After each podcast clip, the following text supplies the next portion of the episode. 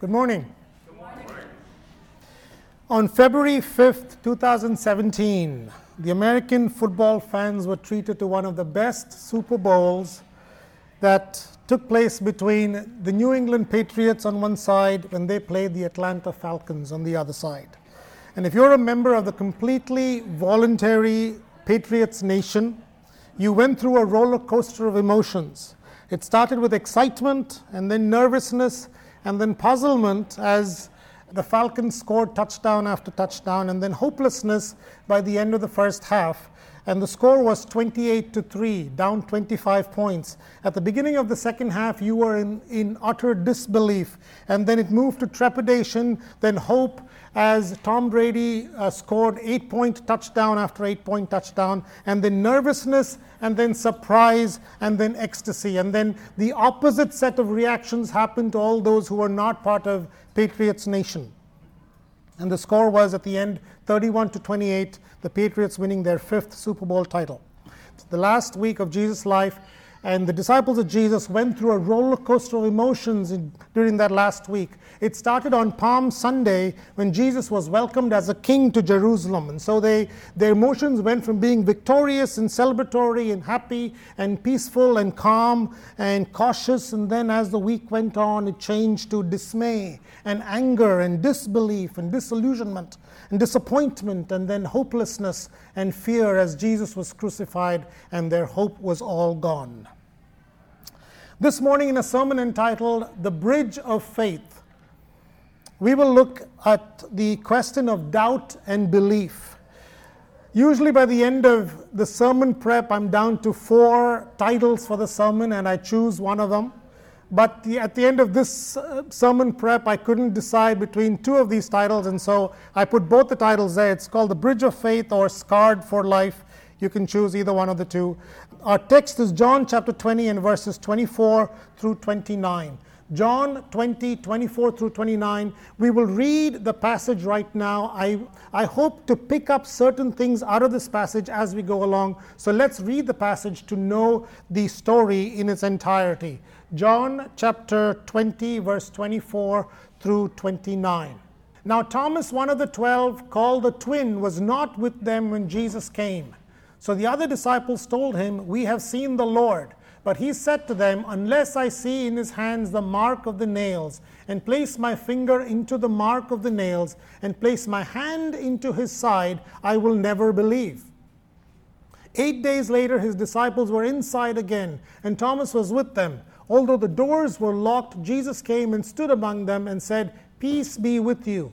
Then he said to Thomas, Put your finger here and see my hands, and put out your hand and place it into my side. Do not disbelieve, but believe. Thomas answered him, My Lord and my God. Jesus said to him, Have you believed because you have seen me? Blessed are those who have not seen and yet have believed. We're going to go this morning to a journey with Thomas as he goes from disbelief to belief. And I want to show four steps along the way that we all would take when we go from not believing something to believing something. At first, we start with ignorance. It, it may be ignorance, indifference, or intolerance about whatever the fact is in verse 24 it says, Now Thomas, one of the twelve, was not with the disciples when Jesus came. So Thomas wasn't there. He didn't have first hand information. He didn't see Jesus. And we all start without first hand information. Most of the things we believe in, we don't have first hand information. Now, if it's something that we are ignorant about, so for example, uh, Ayurvedic medicine. Most people in the West are ignorant about Ayurvedic medicine, which originated in India 3,000, 4,000 years ago. So, if you have to believe in Ayurvedic or Eastern medicine, you start with a point from a point of ignorance, and then you see evidence until you come to believe in Ayurvedic medicine. Or it may be something that we are indifferent to.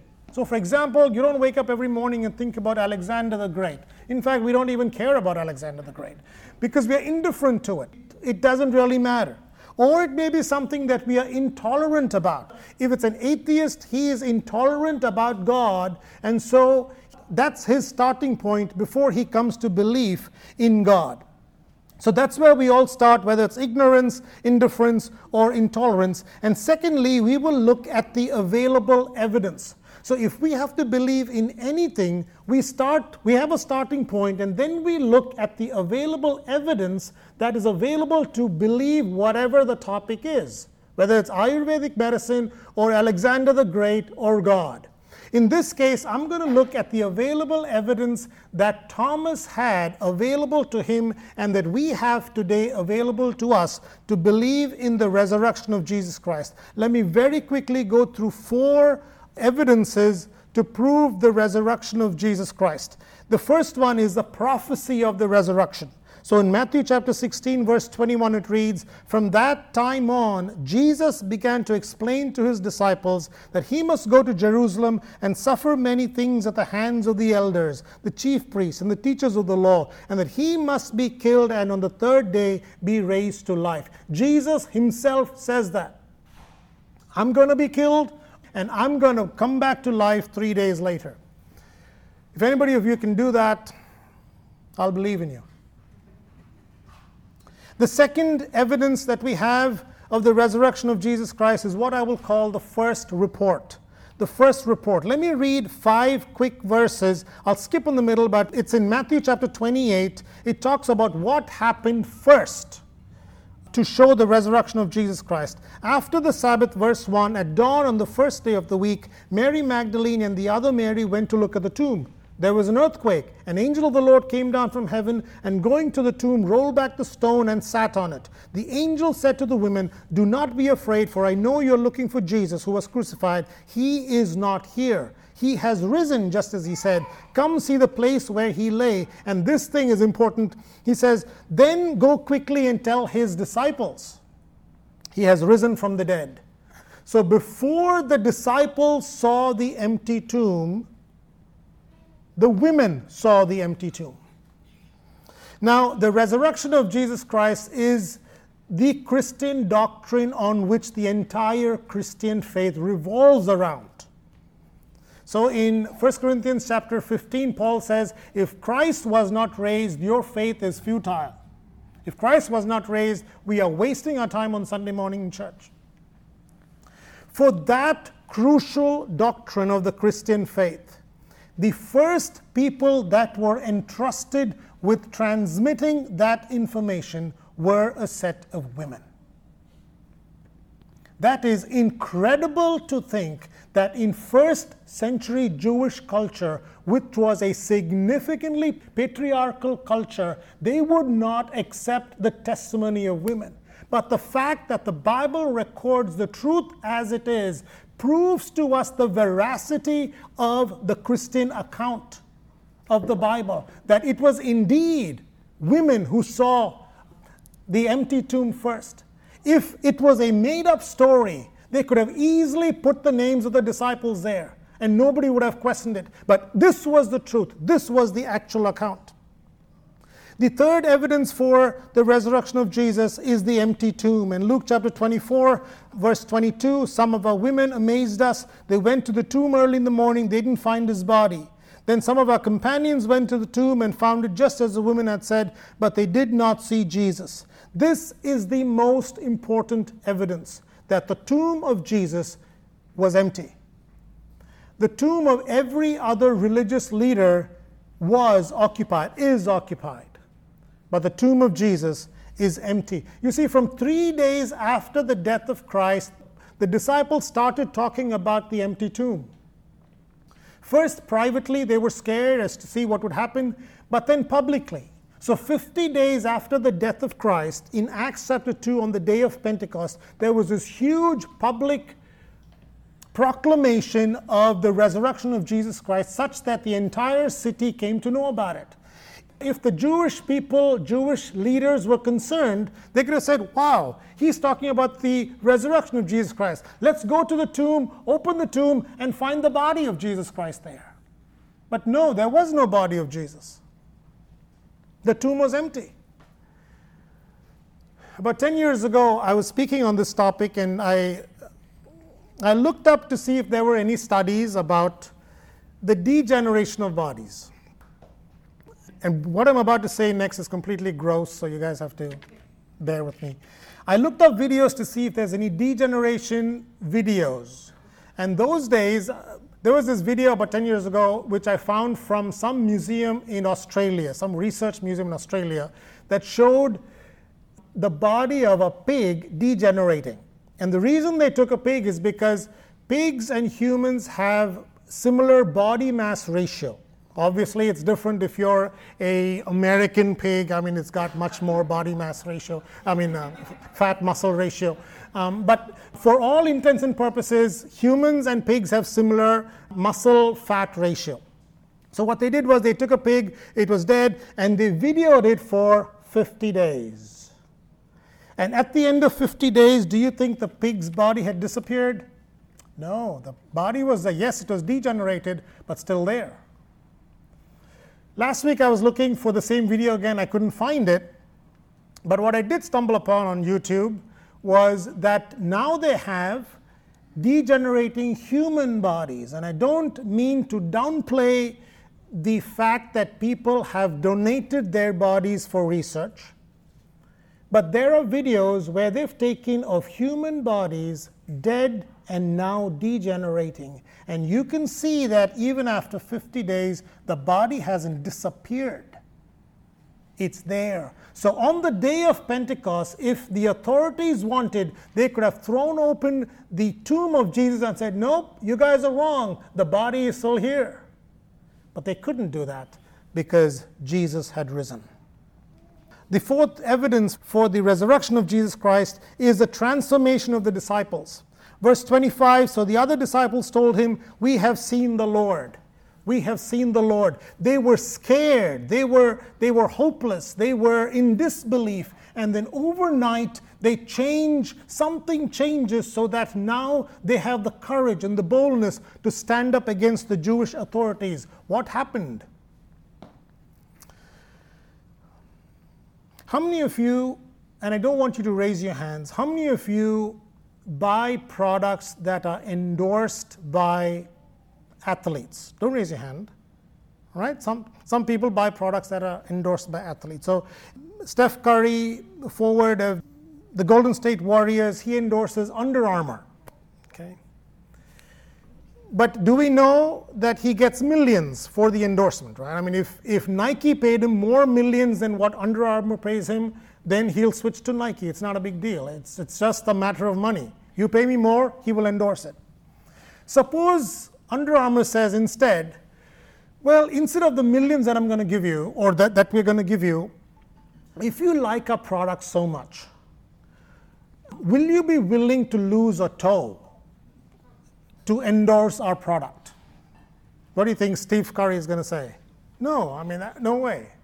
Yes, he likes the product, but he doesn't believe in it that much. Do you have any belief for which you are willing to exchange a hand for?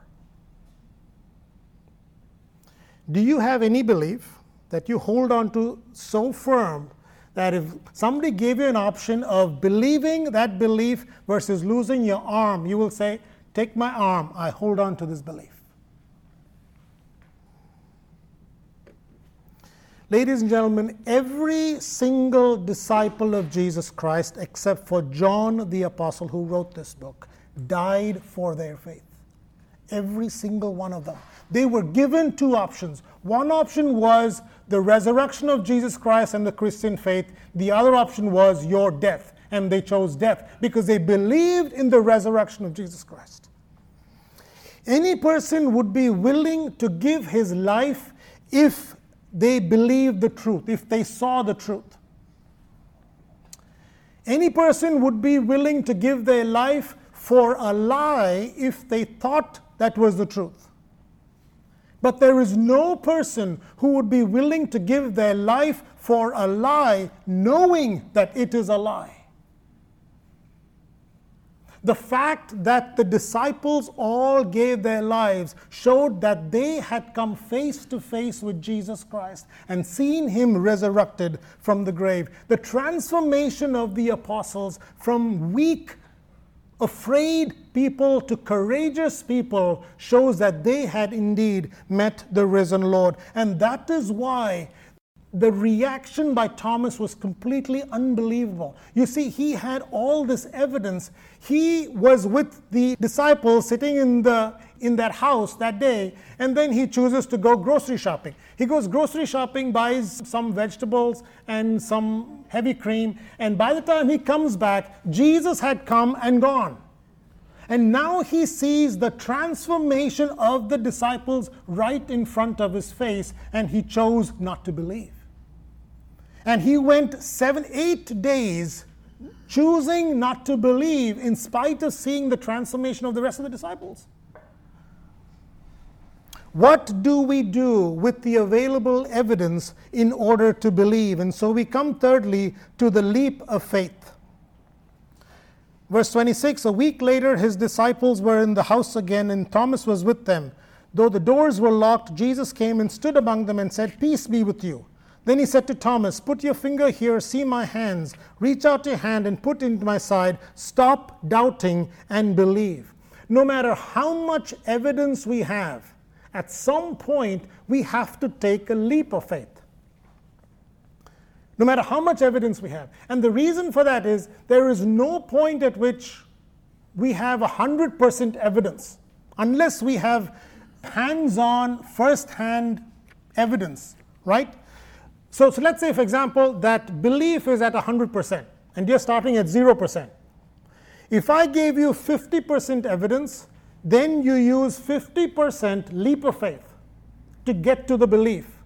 If I gave you 20% evidence, you need 80% leap of faith to believe whatever the fact is. If I gave you 80% evidence, you need 20% leap of faith to get to the belief. You see, the more evidence I have, the more evidence I give you, the less the leap of faith. But at some point, you have to take a leap of faith, no matter what you believe in. Let's say that you turned on the TV and you saw a Indian man, East Indian man, with a straggly beard and sunken eyes and rotten teeth, and he's telling about the goodness of Ayurvedic medicine. Okay? Are you likely to believe? No, I mean, no. So that's the evidence you have. So the end belief is Ayurvedic medicine. You are at 0%. Okay? What he told you on TV, that's not moved you much. But let me give you some more evidence. I was in India for two and a half decades. That's where I grew up. I came here. I went to American medical school, learn the Western medical system which is a 150 years old. And I am now telling you about the benefits of Ayurvedic medicine, which is 3,000 years old. And just for fun, I throw in the fact that my aunt, my dad's older sister, had a brain tumor and got, and still alive, and got cured with Ayurvedic medicine. So you see, now I've given you more evidence. So with the increased evidence, there is a much lesser leap of faith that we need to make to believe Ayurvedic medicine. At some point, we have to exercise faith. And that's why Jesus said, Stop doubting and believe, because doubt can derail the journey to belief. Very quickly, let me look into what is doubt. There are three kinds of doubt that was mentioned by Gary Habermas at Liberty University. He said there is intellectual doubt. Intellectual doubt is an intellectual question that you have about whatever the belief is. So, if, for example, I was talking about Ayurvedic medicine, you have some questions about it. How does it work? What do you need to do? What are the what are studies are there about it? You know, are there examples? Are there testimonies? That is all intellectual doubt. You're asking legitimate questions, and you should. And we need to have intellectual doubt. But the second group, or the second kind, is called emotional doubt emotional doubt, and this is based on experience. It's the most common kind of doubt. If our lives were going smoothly, no problem. We, we trust God, we, we believe in God, no problem. But the moment, let's say, you know, your car breaks down or somebody dies or somebody has a diagnosis of cancer or, or something goes wrong, then we have emotional doubt. We don't have intellectual doubt. We still believe everything about the Christian faith, but now we have emotional doubt and we question Does God love us? Is God fulfilling His plan through my life? We question His power. We question His purpose. We question His plan. We have emotional doubt.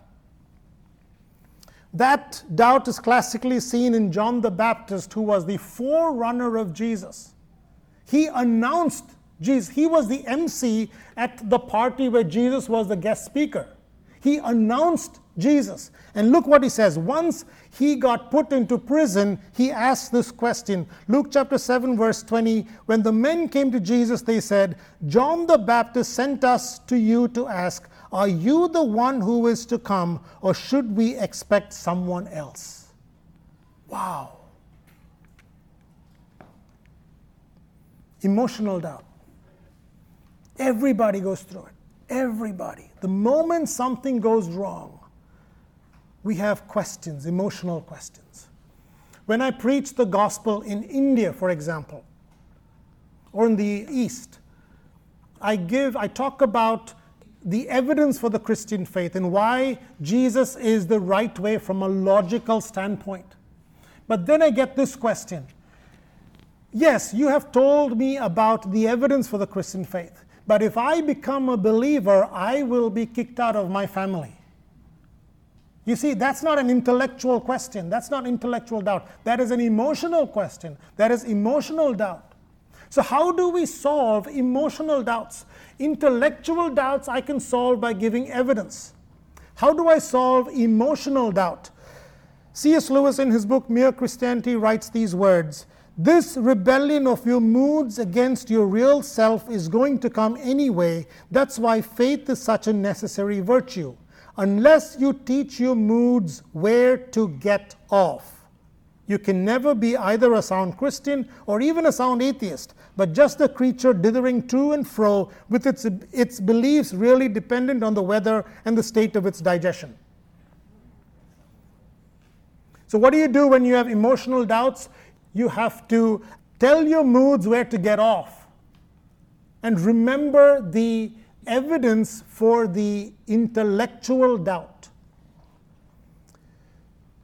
If you don't take control of your emotional doubt, your emotional doubt will take control of you to the point that you think that those doubts are intellectual doubts. And those emotional reasons will be the reasons why you reject a belief. And then long standing emotional doubt would lead to the next kind of doubt, which is a dangerous doubt called the volitional doubt. This is the most serious doubt. In this doubt, you make a choice to doubt. Doesn't matter what the evidence is. You say, I choose to doubt. And let me read this verse and we have the example of Thomas in verse 25. But he said to them, Unless I see the nail marks in his hand, and put my finger where the nails were, and put my hand into his side, I will not believe. That is volitional doubt. He is choosing to have doubt, he is choosing not to believe. Why do we not believe some things? Is it because of the lack of evidence? There are people that still believe that the earth is flat. Pythagoras from the 6th century BC talked about the earth being a sphere. 6th century BC, 2600 years ago. And still there are people that believe that the earth is flat. What kind of evidence do you need to believe anything? We choose to believe what we want to believe. If you want to believe something, you need minimal evidence, right? Let's say that I showed you one study that said that chocolate is absolutely amazing for your body. One study. Do you need a second study? No, you just need that one study. You need minimal evidence because you want to believe something. But let's say I gave you 15 studies that said that red meat is bad for you. Are you going to stop eating red meat tomorrow? No, because you want to eat red meat, so it doesn't matter what the evidence shows. The evidence for the resurrection of Jesus is incredibly powerful. There is more evidence of the resurrection of Jesus than many other things we believe in. And so, fourthly, we come to belief. Thomas had convincing evidence, but he did not believe. He wanted that fifth hands on, first hand experience. And so, Jesus comes and gives him that experience, and Thomas says to him in verse 28, My Lord and my God. He believes after he saw. You know, we have enough evidence of the Christian faith to believe. We are not at zero. There is, let's say, there is 75% evidence. Yes, we don't have 100% evidence because Jesus is not here for us to see his scarred hands and side. That would have been 100% evidence. But we have about 75% evidence to make the leap of faith. Thomas said, I will not believe until I see, until I feel. And Jesus humored him. Why did Jesus humor him? You ask. Well, there are millions of reasons why Jesus gave him that extra evidence for Thomas to believe, but let me show you one reason, and that reason is standing in front of you. You see, Thomas, St. Thomas, came to my home state in AD 52. And when he came to my home state, Paul had just returned from his second missionary journey. The synoptic gospels were written. This book, the Gospel of John, was not written yet. Parts of Acts, Galatians, Thessalonians, and James were written, but the rest of the New Testament was not written. And he came to a place 75 miles from where I was born. And he preached about the Jesus whose side he had touched. And he wanted people to believe on the available evidence. Not 100% evidence, but 75% evidence. And then he went to the neighboring state, and in St. Thomas Mount near Chennai, South India, he was killed for his faith. That mount still is there where, where St. Thomas was killed for his faith. The first hand evidence that Jesus gave Thomas was the scars that he had. And that is fascinating because in 1 Corinthians chapter 15 and verse 42 following, it talks about the resurrected body. What kind of bodies will we have once we go to heaven? And this is what it says So will it be with the resurrection of the dead. The body that is sown is perishable, it is raised imperishable. It is sown in dishonor, it is raised in glory. It is sown in weakness, it is raised in power. It is sown a natural body, it is raised a spiritual body when we are raised with our brand new bodies, we will not have any scars. It's a clean body. I remember when I was back in Kansas City working at the Truman Medical Center Hospital, we would work, I was on call every three days. So every third day, I would work from 5 in the morning, all day, all night, till 8 p.m. the next day. Uh, well, 8, 8 p.m. the next night. And so the night that I was on call, which was every third night, without fail, every night around midnight, I would get a call, and we would be in the ER at the other hospital, or we would have just come back to the call room, and we would get a call that would give the number of the children's hospital, which was two blocks away. And the moment I saw that number, I would think, oh my goodness, now I need to go because I know exactly what it was. And it was always around 12 o'clock. I would walk two blocks, go to the hospital, and there would be this little kid, three, four, five, six, seven, ten years old, with a dog bite to the face. It would be the ear hanging out, or the nose hanging out, or the cheek, or the lips, or the eyelids, or whatever it was hanging out because for two seconds they did something to the dog, or the dog did something to them, and boom, the face is changed forever. And we would spend the next four hours trying to stitch everything back together. And invariably, I would get a question from the parents, and they would look me in the eye and say, Is my little daughter going to have scars? I would wait three seconds for that question to sink in for them. And I would say, Yes. There is no way there's not going to be scars. Yes, you can come back six months later. I can do a scar revision surgery and try to minimize the scars or minimize the perception of the scars, but the scars remain. Once you make a cut on your face, the scars remain.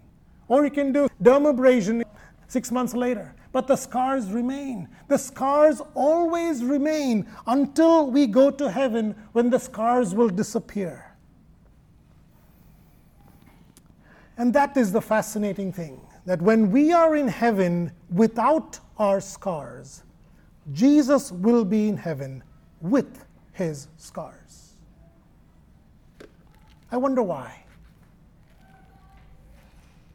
Maybe it is to remind us for eternity to show us what it took for us to get there.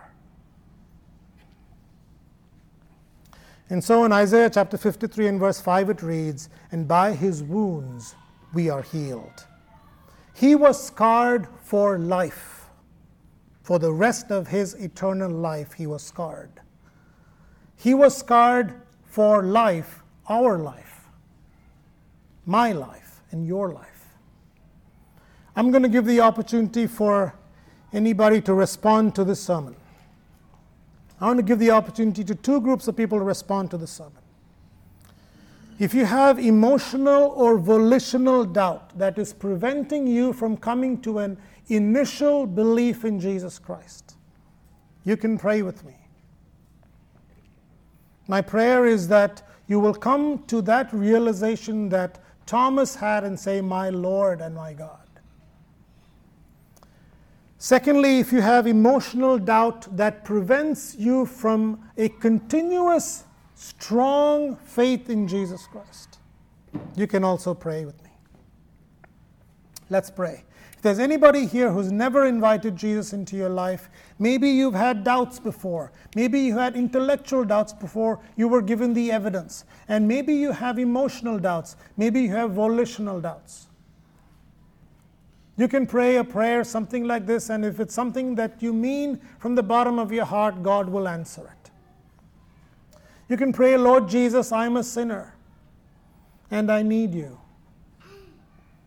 Thank you for the overwhelming evidence of your life and your death and your resurrection. I ask you to come into my life and make me complete. Help me to live a life that's worthy of you. Thank you for the evidence that you have given that I can believe. Help me to throw myself into your arms. In Jesus' name I pray.